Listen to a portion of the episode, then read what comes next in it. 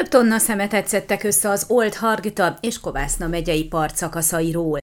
Mint az akcióról a szerkesztőségünknek eljuttatott közleményben írják, 6,5 tonna, vagyis közel ezer zsák szemetet szedtek össze az önkéntesek az Old partjáról, Balánbányától Iefalváig, amelyből 3 tonna műanyag hulladék volt.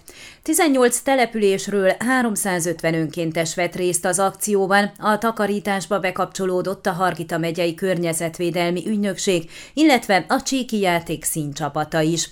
Kovászna megyében a vízügyi igazgató igazgatóság segített a tisztításban, ők csónakkal leveztek ki az olt mélyebb szakaszaira, úgy szedték ki a hulladékot a folyóból. Volt olyan önkormányzat, amely átvállalt más közigazgatási területen lévő szakaszt, és így segített. Hargita megyében kilenc településen szervezték meg a takarítást. Tőke Árpád a Hargita megyei védett területek igazgatóságának munkatársa volt a megyei felelős, aki minden résztvevő települést felkeresett. Portálunk érdeklődésére tudatta, Hargita megyében Tusnádfürdőtől Balánbányáig közel 200 fő takarította a két székelyföldi megyét összekötő folyószakaszt.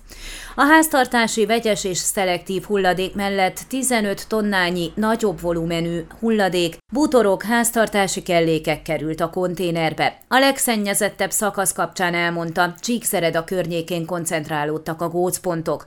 A Zsögötfürdői hídtól egészen a Csík-Csicsói kis reptérig több kritikus pont is volt. Televíziók, más elektronikai hulladékok, műanyag palackok, megnyúzott állattetem, minden volt ezen a részen. Hozzátette, Tusnát községben két illegális hulladék lerakó jelenleg is működik. Ezek felszámolása hosszabb időt vesz igénybe.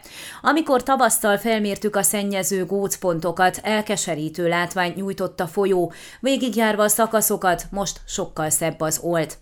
Az lenne a legpozitívabb hozadéka a takarításnak, ha nem kellene megismételni, tette hozzá, aki szerint nehézkessé tette a munkát a növényzet sűrűsége, így ő mindenképp a tavaszi nagy takarítás alkalmával ismételné meg. Beszámolt arról is, hogy szeptember folyamán a Kovászna megyei szakaszon már videokamerás megfigyelő rendszert helyeznek üzembe a folyó mentén a hulladéklerakás visszaszorítása érdekében, később pedig a Hargita megyei szakaszon is telepítenek hasonló rendszert. A legnépesebb csapat Csík Szent Imréről jelentkezett, itt 45 iskolás diák és 5 felnőtt takarította meg a települések környéki olt medret. Sok településen az olt takarításnak közösségépítő jellege is volt, a közös munkát ugyanis bográcsozás követte.